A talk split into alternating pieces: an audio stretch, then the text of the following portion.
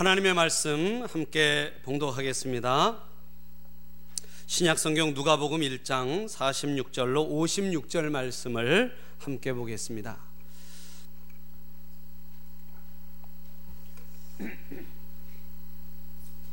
자, 우리 46절로 56절까지 교독하겠습니다. 마리아가 이르되 내 영혼이 주를 찬양하며 그의 여종의 비천함을 돌보셨음이라 보라 이제 후로는 만세의 나를 복이 있다. 일컬으리로다.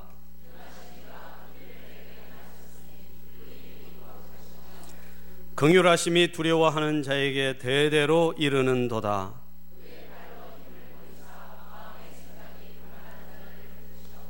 권세 있는 자를 그 위에서 내리치셨으며 비천한 자를 높이셨고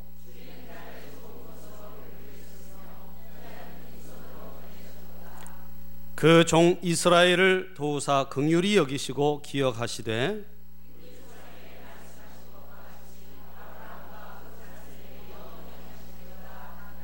함께 읽습니다. 마리아가 석 달쯤 함께 있다가 집으로 돌아가니라. 아멘. 할렐루야. 우리 시간 말씀 나누기 전에 함께 하나님 앞에 찬송 한 곡 드리고 우리 말씀 나누기 원합니다. 우리 찬송가 91장 찬송가 91장 찬양하실 때 우리 마음을 여시고 힘차게 박수하시며 좀 영적인 기지개를 펴시, 펴시고 하나님 앞에 찬양 드리겠습니다.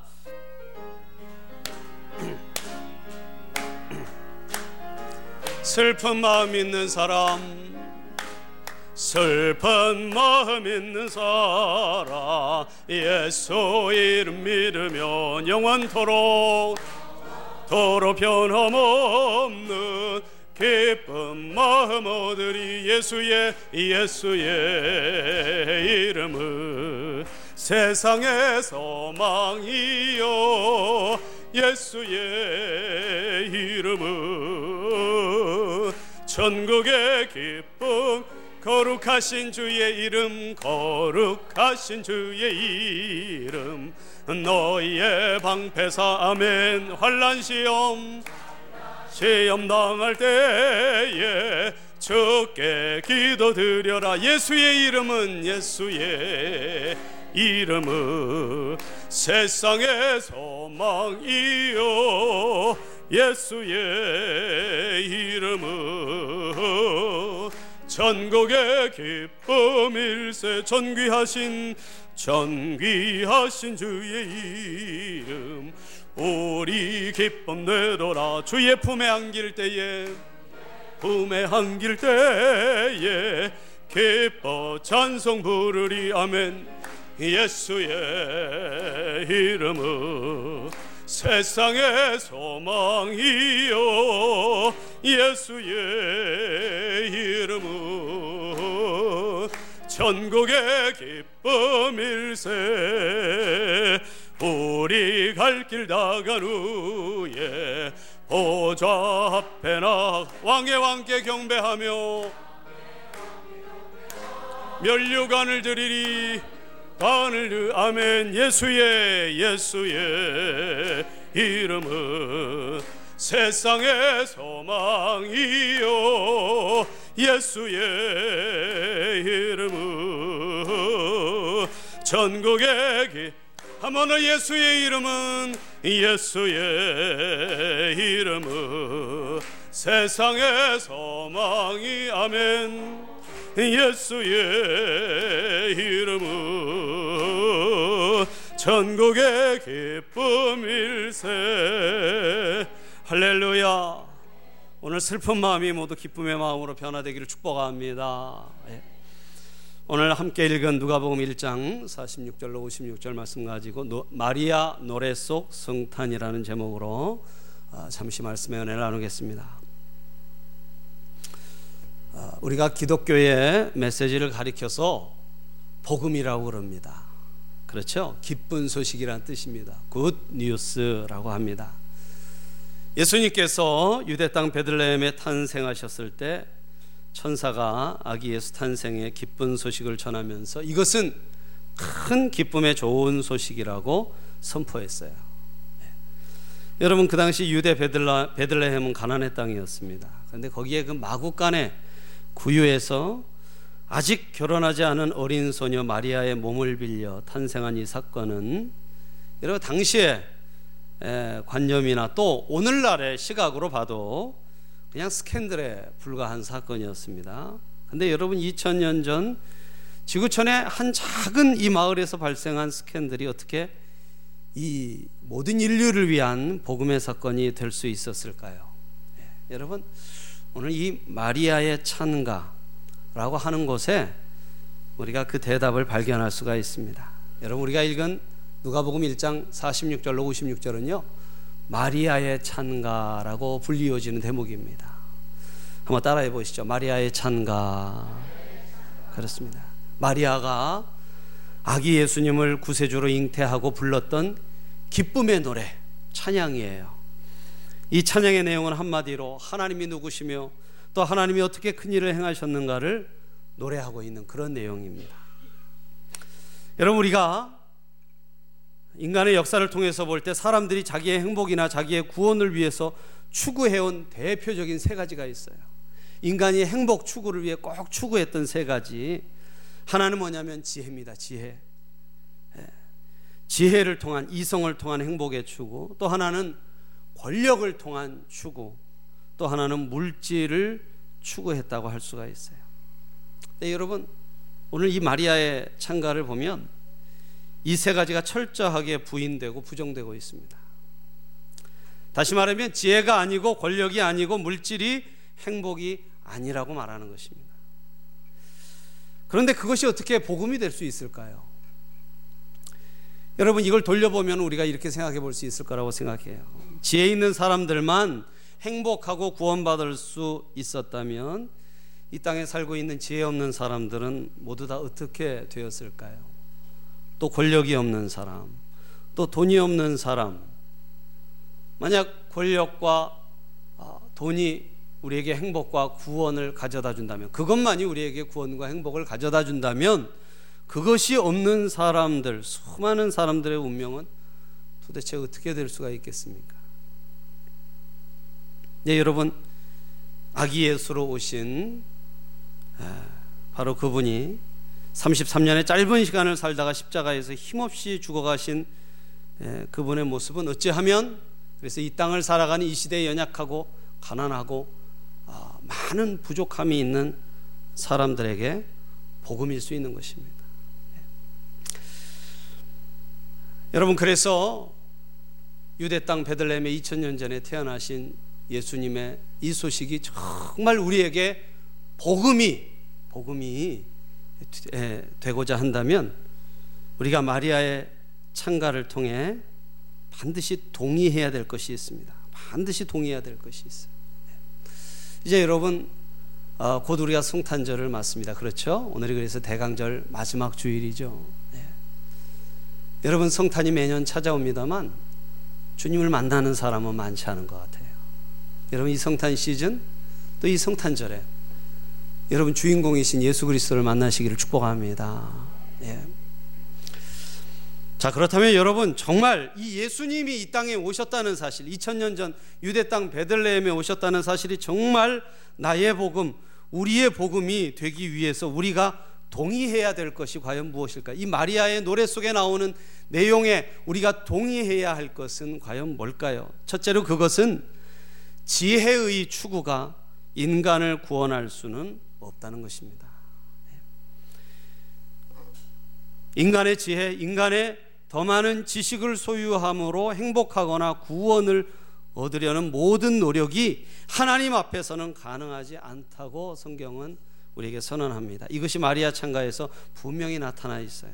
자, 여러분 우리 51절을 51절을 한번 읽어 보겠습니다. 51절 아, 시작 그의 팔로 힘을 보이사 마음의 생각이 교만한 자들을 흩으셨고 자, 여러분 여기 보면 마음의 생각이라는 단어가 나오죠? 그렇죠? 사람들의 마음의 생각을 통해서 무엇인가를 쟁취하고 소유하려는 그 끈질긴 행복의 노력, 구원의 노력은 하나님께서 무위로 돌리셨다고 오늘 마리아는 노래하고 있는 것입니다. 예. 여러분 성경이나 기독교는 반지식주의가 아닙니다. 아, 기독교는 지식을 반대하지 않고요. 오히려 성경은 하나님이 지식의 근원이고 지혜의 근원이라고 선포합니다. 그리고 여러분 성경이 깨달아지고 말씀이 선포되는 곳에는 언제나 사람의 이성이 예, 이성과 또 지성이 눈을 뜨고 어, 그 중요성이 깨달아지는 그런 역사들이 있어 왔습니다. 그럼에도 불구하고 성경은 인간적 지식의 추구만으로 사람은 행복하거나 결코 구원될 수 없다는 거예요. 여러분 이 사실에 동의하십니까? 인간적인 지식만의 추구, 하나님을 떠난 지혜의 추구, 이성의 추구만으로 결코 인간이 행복하거나 구원될 수 없다고 마리아는 노래하고 있는 거예요. 사람의 생각으로 사람의 생각으로 구원과 행복이 우리에게 올 수 없다는 것입니다. 이런 이야기가 있습니다. 교도소에서 일하고 있는 교도관이었는데요. 이 사람이 인간의 모든 범죄가 무지에서 온다고 확신한 사람이었습니다. 사람이 무지해서 아, 죄를 짓는다는 거예요. 예, 참 오래전 얘기인데 우리나라에 아직도 글을 깨우치지 못하는 많은 사람들이 있었을 때 그 사람이 교도소에 들어오는 사람들을 상대로 열심히 문맹 퇴치 운동을 했대요. 열심히 문맹 퇴치 운동. 글을 가르치는 일에 헌신해 왔습니다. 예. 한 죄수가 교도소에 들어와서 비로소 글을 깨우치게 됐어요. 이분한테 글을 배워가지고 글을 읽게 되었습니다. 그가 출소하면서 이 교도관을 찾아와서 참 감사하다고 제가 그를 깨우치고 새 사람이 되어서 나간다고 감사하다고 그렇게 에, 감사를 표현하니까 열심히 살라고 격려해 주면서 그들이 헤어졌어요. 얼마 후에 이 교도소를 나갔던 사람이 다시 들어왔습니다.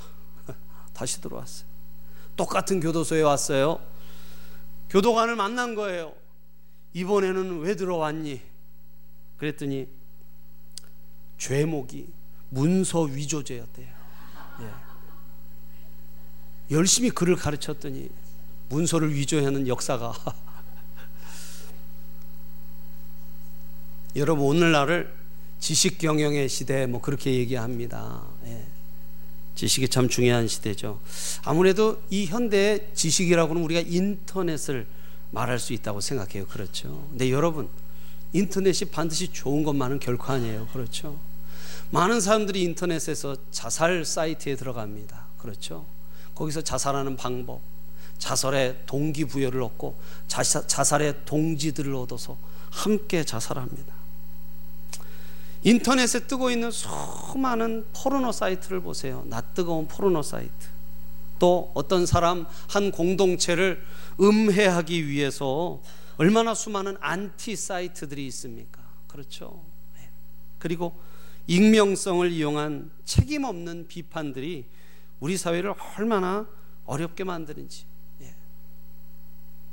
또 증거 어, 제대로 확인되지 않은 거짓 사실들이 온 사회를 어렵게 만드는 것들을 우리가 얼마나 많이 봅니까? 지식이 중요합니다만 이 지식이 하나님이 없는 지식이 우리의 세상을 우리가 사는 세상을 파괴하고 있는 것을 우리는 보고 있어요. 그렇습니다. 그래서 여러분 사도 어, 바울은 고린도전서 1장 21절 이하의 말씀에 이렇게 말합니다. 이 세상이 자기 지혜로는 하나님을 알지 못하는 거로 사람의 이성이 아무리 발달해도 사람들의 지식의 추구가 아무리 놀랍게 현저히 발달해도 사람은 자기 지혜로는 하나님을 알 수가 없다고 성경은 단언합니다. 이 세상이 자기 지혜로 하나님을 알지 못하는 거로 하나님을 전도에 미련한 것으로 오히려 사람들을 구원하기를 기뻐하셨다고 말합니다. 여러분 이 지식 사회에서요. 여러분 생각해 보세요. 이제 얼마나 많은 사람들이 많이 배웠습니까? 그렇죠. 네, 여러분 과거보다 이렇게 많이 배운 사회가 못 배웠던 과거의 우리의 사회보다 여러분 더 나아졌다고 말할 수 있을까요? 여러분 이 지식 사회 속에서 예수 믿으십시오. 그러면 삶이 달라질 것입니다. 이렇게 단순한 복음의 접근이 얼마나 무지해 보입니까? 그렇죠. 얼마나 무지해 보여요. 그러나 오히려 그런 단순한 복음의 접근을 통해서 사람들이 새로워지고 있다는 것은 얼마나 큰 역설입니까? 그래서 같은 고린도전서 1장 18절에서 바울은 또 이렇게 말합니다. 십자가의 도가 멸망하는 사람들에게는 미련해 보이는 것이지만 구원을 얻은 우리에게는 이 십자가의 도가 바로 하나님의 능력, 하나님의 능력, 힘이라고 바울 사도는 증언하고 있습니다. 바울이 편지를 쓰고 있던 이 고린도라는 도시는요, 그 당시 아테네와 함께 아직도 이, 이 지식적인 자존심을 가지고 있는 그런 지성의 도시였어요. 지성의 도시. 바울은 이 지성의 도시 고린도에 살면서 지식 최고주의로 살아가는 사람들에게 이런 경고를 던지는 것을 잊지 않았습니다. 고린도전서 8장 1절에 보시면 지식은 교만하게 할 뿐이라고. 하나님을 떠난 지식 그리고 하나님에 의해서 가이드 되지 못하는 지식 그리고 성령에 의해서 인도되지 못하는 지식은 인생을 교만하게 할 뿐이라고 말합니다. 예. 그래서 여러분 보시면요. 그렇게 많이 배운 사람들이 신천지에 빠집니다. 통일교에 빠져요. 그 어리석은 이단들에 빠져 있어요. 세계적인 석학들이 통일교에 들어가 있습니다. 그렇게 많이 배웠는데 지식이 그를 구원할 수 없습니다. 여러분 만약 하나님께서 지식을 구원의 길이라고 생각하셨다면 여러분 베들레헴에 있던 마리아를 통해서 예수님을 나게 하지 않으셨을 거예요. 그렇죠? 유명한 랍비라든지 당시에 그리스와 로마에 있었던 위대한 철학자의 자손으로서 아마 메시아를 태어나게 하셨을지 몰라요. 그러나 예수님 어, 하나님께서는 예수님을 정말 배우지도 못하고 아주 가난하고 아무도 알지 못하는 베들레헴. 여러분 베들레헴이 당시 인구가 얼마였는지 아세요? 200명이었어요. 200명입니다. 예. 베들레헴이란 지명을 갖고 있는 게 희한해요. 200명 사는데. 그렇죠. 아주 그렇 보잘것없고 알려지지 않고 무지했던 한 어린 소녀 마리아를 선택해서 예수 그리스도를 구원자를 이 땅에 베푸셨다는 것은 하나님의 놀라운 역설이자 하나님의 지혜라고 생각합니다. 그렇습니다, 여러분. 지혜의 추구가 인간을 구원할 수 없다는 첫 번째 사실. 여러분, 우리가 여기에 동의할 때 2000년 전 일어났던 이 예수님의 탄생 소식은 우리에게 진정한 복음이 될 수 있어요. 아기 예수의 탄생이 나의 복음, 우리의 복음이 되기 위해서 우리가 동의해야 할 두 번째 사실이 있습니다. 그 둘째는 권력의 추구가 인간을 구원할 수 없다는 사실이에요. 동일하게 권력의 추구가 인간을 구원할 수 없다는 것입니다. 여러분 믿으시면 아멘 하시기 바랍니다. 여러분 니체라는 철학자가 있었어요. 니체. 예, 들어보셨어요? 예, 그런 사람이 있었는데 이 사람이 그런 얘기를 했습니다. 인간의 생존 의지 예, 중에 중요한 의지가 하나 있는데 그게 바로 권력에 대한 의지래요. 권력에 대한 의지. 이 권력에 대한 의지가 사람들에게 있다는 것입니다. 근데 여러분 이 권력에 대한 의지는 정치가들에게만 있는 게 아니에요. 예. 이 권력으로 말미암은 갈 갈등은요, 삶의 현장 어디에나 있습니다. 가정 안에 부부의 갈등이 있어요. 그렇죠? 그렇죠? 예, 부부의 갈등. 이게 이제 자세히 보면 권력의 갈등이라는 거예요. 누가 주도권을 잡을 거냐? 누가 TV 리모컨을 조종할 거냐? 예, 싸움이라는 것이죠. 그리고 고부 사이의 갈등. 예. 또, 어, 형제 간의 갈등. 이것도 이 권력의 갈등이라는 것입니다. 권력에 대한 의지, 이 권력의 갈등이 가정에도 있고 직장에도 있고 심지어 이것은 교회 안에도 존재할 수 있어요. 아직도 소란스러운 이 세상의 모든 삶의 현장 도처에서 우리는 바로 이 권력의 갈등을 확인할 수 있습니다. 예. 왜 사람들이 그것이 해결이 아니라는 어렴풋한 어떤 느낌이 있음에도 불구하고 그토록 권력에 집착할까요, 여러분? 두 가지 이유 때문입니다. 권력이 행복을 줄 수 있다는 생각이죠. 또 이 권력으로 못할 일이 없다는 생각 때문입니다. 그래서 여러분 정치가들이 권력만 잡으면 변해요. 네. 선거 전에는요 그렇게 자상한 얼굴로 그렇게 90도로 인사하던 사람들이 아, 딱 정권을 잡으면 달라져 버리잖아요. 그렇죠. 그러나 여러분 우리가 분명히 기억해야 합니다. 권력으로 결코 못할 두 가지가 있, 예, 있다는 사실을 기억해야 합니다. 첫째 권력으로 우리는 행복을 살 수가 없습니다. 그리고 둘째로 권력으로 어, 우리의 구원의 문제를 해결할 수 없어요. 네. 마리아는 자신을 가리켜서 하나님 앞에 비천한 자라고 노래하고 있습니다. 네. 비천한 자. 그럼에도 불구하고 그는 자기를 선택하신 하나님의 이 놀라운 선택의 신비를 찬양하면서 이렇게 노래합니다. 여러분 20, 52절 52절을 함께 읽겠습니다. 52절 시작 권세 있는 자를 그 위에서 내리치셨으며 비천한 자를 높이셨고 예. 이 비천한 자라고 했을 때 마리아는 자기를 생각하고 있었을 것입니다. 왜냐하면 48절에 보시면 마리아가 자신을 어떻게 표현하냐면 이 계집종의 비천함을 돌아보셨으며 예, 그렇게 말해요. 비천한 계집종 자기를 표현한 말입니다. 여러분 만약 하나님께서 권력이 세상을 구원할 수 있다고 권력이 세상을 행복할 수 아, 행복하게 할 수 있다고 믿으셨다면 여러분 아마 시절을 통해서 로마의 시절을 통해서 또는 유대 왕가의 에, 혈통을 통해서 어, 메시아를 태어나게 했을 것입니다. 그러나 하나님께서 그렇게 하지 않으시고 오히려 나사렛 땅에 살, 나사렛 땅에 살고 있었던 비천한 계집종이라고 고백하고 있었던 이 한 어린 소녀 이 소녀를 통해서 하나님이 구원자를 보내시기로 작정한 것은 참 놀라운 신비가 아닐 수 없어요. 여러분 이런 배경에서 다시 말씀을 읽어 보십시오. 권세 있는 자들을 오히려 그 위에서 내려치시고 비천한 자들을 높이시는 하나님. 그리고 나를 쓰시는 하나님. 나같이 비천한 소녀를 쓰셔서 하나님의 구원 섭리의 경륜을 이루기 위해 역사하고 있는 놀라우신 주님을 지금 마리아는 찬양하고 있다는 것입니다. 예. 권력이 아니라는 거예요. 여러분 제가 많은 분들을 만나다 보면 이제 제가 목사다 보니까 목사다 보니까 많은 분들이 저한테 이런 부탁을 좀 하세요. 목사님 이분 이분 혹시 아십니까? 이분 그래서 이제 소개를 해 주세요. 목사님 이분이 제대로 한번 예수만 믿으면요 큰 일을 할 사람입니다. 이렇게 저한테 소개를 어, 하시는 분들이 가끔 있습니다. 자 그러면은 이분이 도대체 어떤 사람일까요, 여러분? 예, 셋 중에 하나입니다. 예, 그렇죠. 첫째는 좀 많이 배운 사람이라든지 그렇죠. 이 사람이 가진 지식에 어떤 영향력을 행사할 수 있을 것이라는 생각. 예. 또 하나는 어떤 사람일까요? 예, 사회적인 위치가 좀 있는 사람, 예, 권력이 있는 사람. 예.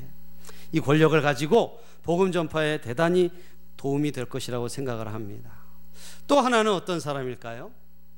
예, 그래서 돈이 좀 있는 분, 예, 돈이 좀 있는 분. 그래서 그것을 가지고 굉장히 커다란 일을 할 것이라고 그래서 목사님 좀 관심을 가져 주십시오. 좀 따블로 관심을 좀 가져주시고 기도도 해주시면 좋겠습니다.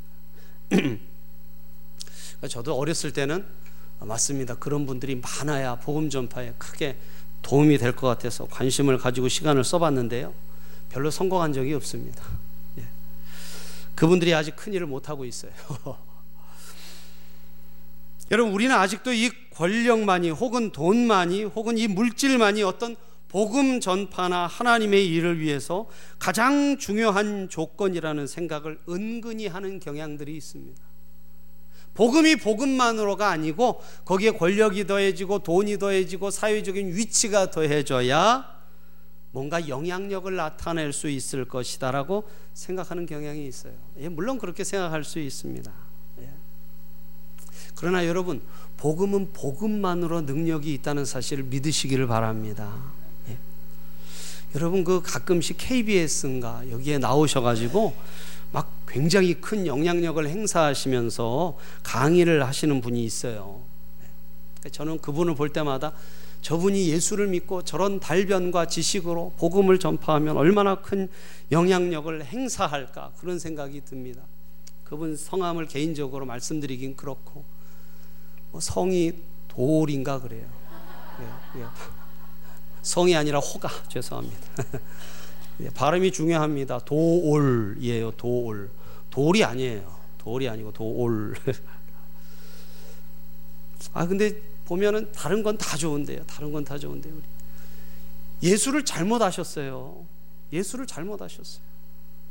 복음은 이 성경을 잘 제대로 모르세요. 그래서 말씀을 자꾸 이 왜곡하고 있단 말이죠. 그분이 몸이 아팠는데요. 뭐 기로 나왔대요. 그게 뭔지는 잘 모르겠는데 기철학인가? 뭐 침 맞고 이런 걸로. 아, 안수 받고 나왔어야 되는데. 그렇죠? 목사님 안수 받고 나왔으면 복음 전도자가 됐을 텐데. 이분이 예수 믿었으면 얼마나 복음 전파에 큰 도움이 될까? 그러나 여러분, 그가 아무리 비판해도 기독교의 복음의 영향력은 결코 축소되지 않을 것입니다. 복음은 복음이기 때문이에요. 말해서 소용없습니다. 과거에 여러분 총칼로 그리스도인들을 위협하고 죽였어도요. 복음을 죽일 수 없었어요. 할렐루야. 할렐루야. 마리아를 선택해서 놀라우신 일을 행하시는 하나님. 하나님은 돌을 가지고도 돌이 아닌 도를 가지고도 얼마든지 하나님은 하나님의 자신의 위대한 역사를 해내실 수가 있는 하나님이라는 사실을 우리는 믿어야 합니다. 그래서 성경이 뭐라고 해요? 너희들이 말하지 않으면 이 길거리에 돌들이 부르짖을 거라고 그랬어요. 이것이 복음의 역설이고 복음의 신비입니다. 우리가 여러분 그 선교 역사를 이렇게 읽어보면요. 제가 주중에 선교행을 1박 2일로 다녀왔습니다만 여러분 복음이 전파될 때 한 사회에 들어갈 때 대부분 사회의 낮은 계층에서 서민 계층에서 복음이 시작이 됩니다. 모든 선교의 역사가 그렇습니다. 물론 전혀 그 예외로서 좀 권력을 가지고 있고 물질도 가지고 있고 또 지성도 높은 사람들이 예수를 믿고 쓰임을 받는 경우가 없었던 것은 아닙니다. 예, 그런 그 쓰임도 참 귀한 것이죠. 그러나 어, 예외적인 것입니다. 보편적으로는 그렇지 않아요. 복음이 전해질 때 항상 서민 계층에서부터 복음이 시작되는 것을 봐요. 왜 그럴까요? 왜 그럴까요? 성경은 그 이유를 이렇게 말합니다. 바울은 고린도전서 1장 27절 이하에서 이렇게 설명해요. 세상에 미련한 것들을 택하사 지혜 있는 자들을 부끄럽게 하시사 하시고 하나님께서 약한 것들을 택하사 강한 자들을 부끄럽게 하시고 그리고 없는 것들을 택하사 있는 것들을 패하시는 하나님. 여러분 이것이 하나님의 지혜인 것을 믿으시기를 바랍니다. 네. 권력이 해결이 아닙니다. 권력이 행복이 아닙니다. 권력이 구원의 길이 아니라는 사실을 깨달은 사람들에게 있어서 비로소 어린아이의 모습으로 강포에 쌓인 아기의 모습으로 이 땅에 찾아오신 크리스마스의 사건, 예수 그리스도의 사건은 비로소 복음일 수 있다고 우리는 믿습니다. 네. 오늘 이 마리아의 찬양을 들어보세요. 권세 있는 자를 그 위에서 내리치셨으며 비천한 자를 높이셨다고. 권력의 추구, 그것은 구원의 길이 아닙니다. 그리고 그것을 믿는 사람들에게 비로소 아기 예수의 사건은 복음일 수가 있습니다. 세 번째로 또한 우리는 물질의 추구가 인간을 구원할 수 없다는 사실에 동의해야 합니다. 여러분 동의하시면 아멘 하시기 바랍니다. 네. 물질의 추구가 인간을 행복하게 할 수도 없고 구원할 수도 없다는 사실입니다. 여러분 현대의 영웅은요 거진 다 부자입니다. 현대의 영웅들 부자예요. 자본주의 사회에서 여러분 돈보다 강력한 커다란 영향력을 행사하는 것은 아마도 없을 것입니다. 네. 그래서 사람들이 얼마나 열심히 돈을 추구하느냐 돈을 추구하고 돈을 따라다니다가 누가 그러더라고요. 돈을 추구하고 돈을 따라다니다가 돈 사람들이 많대요. 네. 그렇죠, 여러분. 우리 사회도 보세요. 돈 때문에 돌아버린 사람이 얼마나 많습니까? 그러나 사랑하신 여러분, 돈이 결코 할 수 없는 것 두 가지. 돈이 결코 할 수 없는 것 기억하세요. 여러분, 돈이 할 수 없는 것, 돈으로 행복할 수 없다는 것입니다. 그리고 돈으로 구원받을 수 없다는 것입니다. 돈으로 우리가 좋은 침대는 살 수가 있지만요. 돈으로 잠을 살 수는 없습니다. 돈으로 우리는 비싼 헬스기구 살 수 있습니다만 돈으로 건강을 살 수는 없습니다. 돈으로 근사한 책들을 사서 아름다운 데코레이션을 할 수가 있을지 모르지만 돈이 우리에게 지식을 제공하는 것은 아닙니다. 돈으로 사람은 살 수가 있지만 사랑은 살 수가 없습니다. 돈으로 출세는 출세는 할 수 있을지 모르지만 돈으로 행복을 살 수는 없습니다. 여러분 돈으로요 아주 고가의 금 십자가를 살 수는 있습니다. 그러나 돈으로 구원을 살 수는 없습니다. 오히려 때때로 자주 물질은 그리고 물질에 대한 탐심은 구원받는 길에 커다란 장애 요소로 우리를 방해할 수가 있어요. 여러분 성경에 보면 부자 청년이 나옵니다. 그렇죠? 예수님 제가 어려서부터요. 율법을 다 지켰습니다. 네가 한 가지 부족한 것이 있다. 네 재산을 다 팔아 가난한 사람에게 나눠주고 나를 따라라.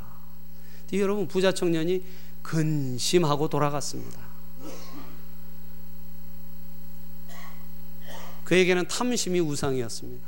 돈에 대한 탐심이 우상이었습니다. 돈을 놓지 못했습니다. 그래서 53절 마리아는 오늘 본문에서 이렇게 찬양합니다. 본문에 나타난 53절 우리 함께 한번 읽겠습니다. 53절 시작.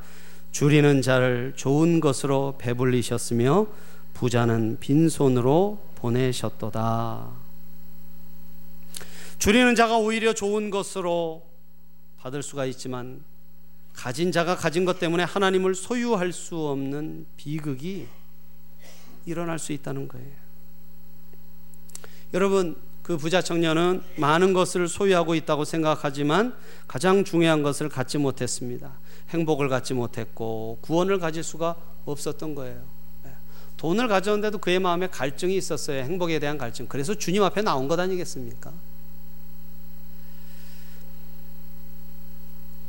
여러분 물질은 물질은 결코 악이 아니죠. 돈은 결코 악한 것이 아닙니다. 돈이 악이라고 말한 적은 없습니다. 성경이 오히려 성경은 돈을 사랑하는 것이 일만하게 뿌리라고 그렇게 말합니다. 예, 여러분 돈을 내가 주님의 뜻 가운데 잘 쓰고 있다면 그 돈은 축복입니다. 그러나 내가 그 돈의 노예가 된다면 아, 그때부터 돈은 우상입니다. 돈이 나의 신이 된 것이죠. 성경은 탐심을 물리치라고 탐심은 우상숭배라고 경고하는 것입니다. 왜냐하면 탐심이 있는 곳에 예수님이 계실 수가 없기 때문입니다. 탐심이 있는 곳에 예수님이 계실 수가 없어요. 네.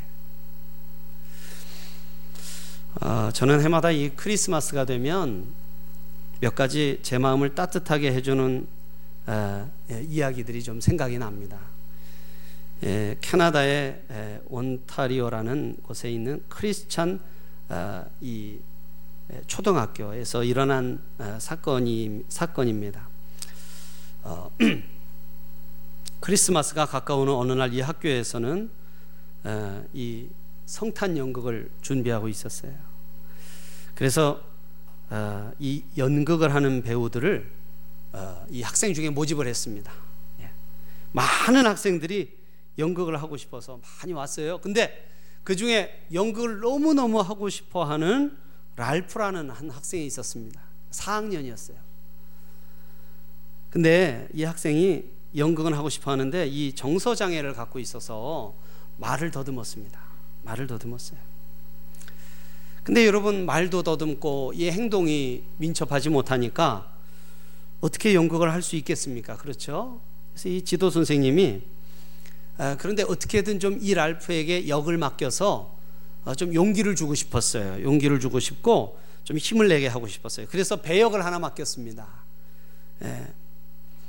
아무래도 이 액션을 많이 하거나 말을 많이 하는 배역은 맡을 수가 없잖아요. 그렇죠? 그래서 말이 아주 작은 배역 하나를 찾아냈어요. 물론 이제 예수님 탄생에 관한 요셉도 나오고 마리아도 나오고 아기 예수도 나오고 뭐 어, 목, 목자들도 나오고 어, 이런 전곡이었는데 거기서 제일 말이 없는 역할 하나를 찾아냈어요. 그게 뭐냐면 여관 주인이었습니다. 여관 주인. 네. 요셉과 마리아가 아기를 뵌 마리아를 이 데리고 요셉이 여관의 문을 두들겼을 때 이 여관 주인이 하는 말 한마디면 돼요. 그렇죠? 방 없어요. 네. 이 한마디 하는 거예요. 똑똑 두드림 나서 방 없어요. 그리고 들어가는 거예요.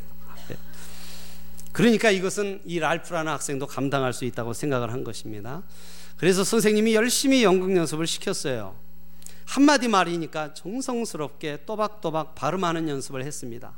방 없어요. 이렇게 정확하게 발음하도록 아, 이렇게 훈련을 시켰어요. 자, 그것을 세 번 하기로 합의가 됐습니다. 세 번. 예, 똑같은 말이니까, 똑같은 말이니까.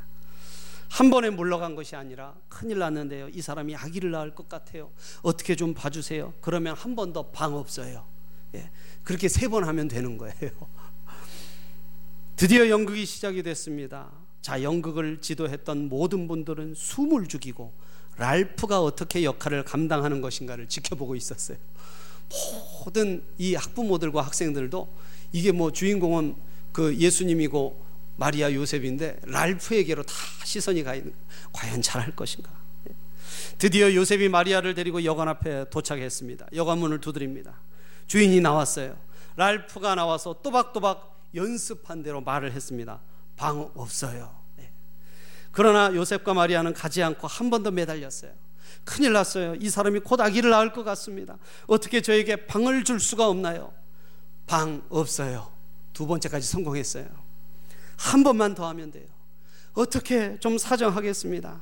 이 추운데 어디로 가란 말입니까? 곧 아기가 나올 것 같은데. 이 이야기를 듣자 갑자기 랄프는 눈물이 글썽거리기 시작했어요. 그리고 큰 소리로 말하기를 그러면 제 방으로 오세요. 제 방으로 오세요. 연극의 약속을 깼어요. 정해진 대사를 정확하게 하지 못했습니다. 그러나 그것은 그 학교에 아주 숙연한 감동이었습니다. 제 방으로 오세요. 누가 그리스도를 받아들일 수가 있을까요? 여러분 이런 단순한 마음을 가진 사람들입니다. 가난한 마음을 가진 사람들의 마음 속에 하나님의 아들 예수 그리스도는 지금도 오실 수가 있다고 우리는 믿습니다. 그것이 바로 크리스마스 사건입니다. 사랑하는 여러분, 인간의 지혜가 대답이 아니라고 믿으십니까? 아무도 없으시군요. 인간의 지혜의 추구, 이성의 추구가 행복의 길이 아니고 구원의 길은 될 수가 없다고 분명히 믿으시나요? 권력이 대답이 아니라고 믿으십니까?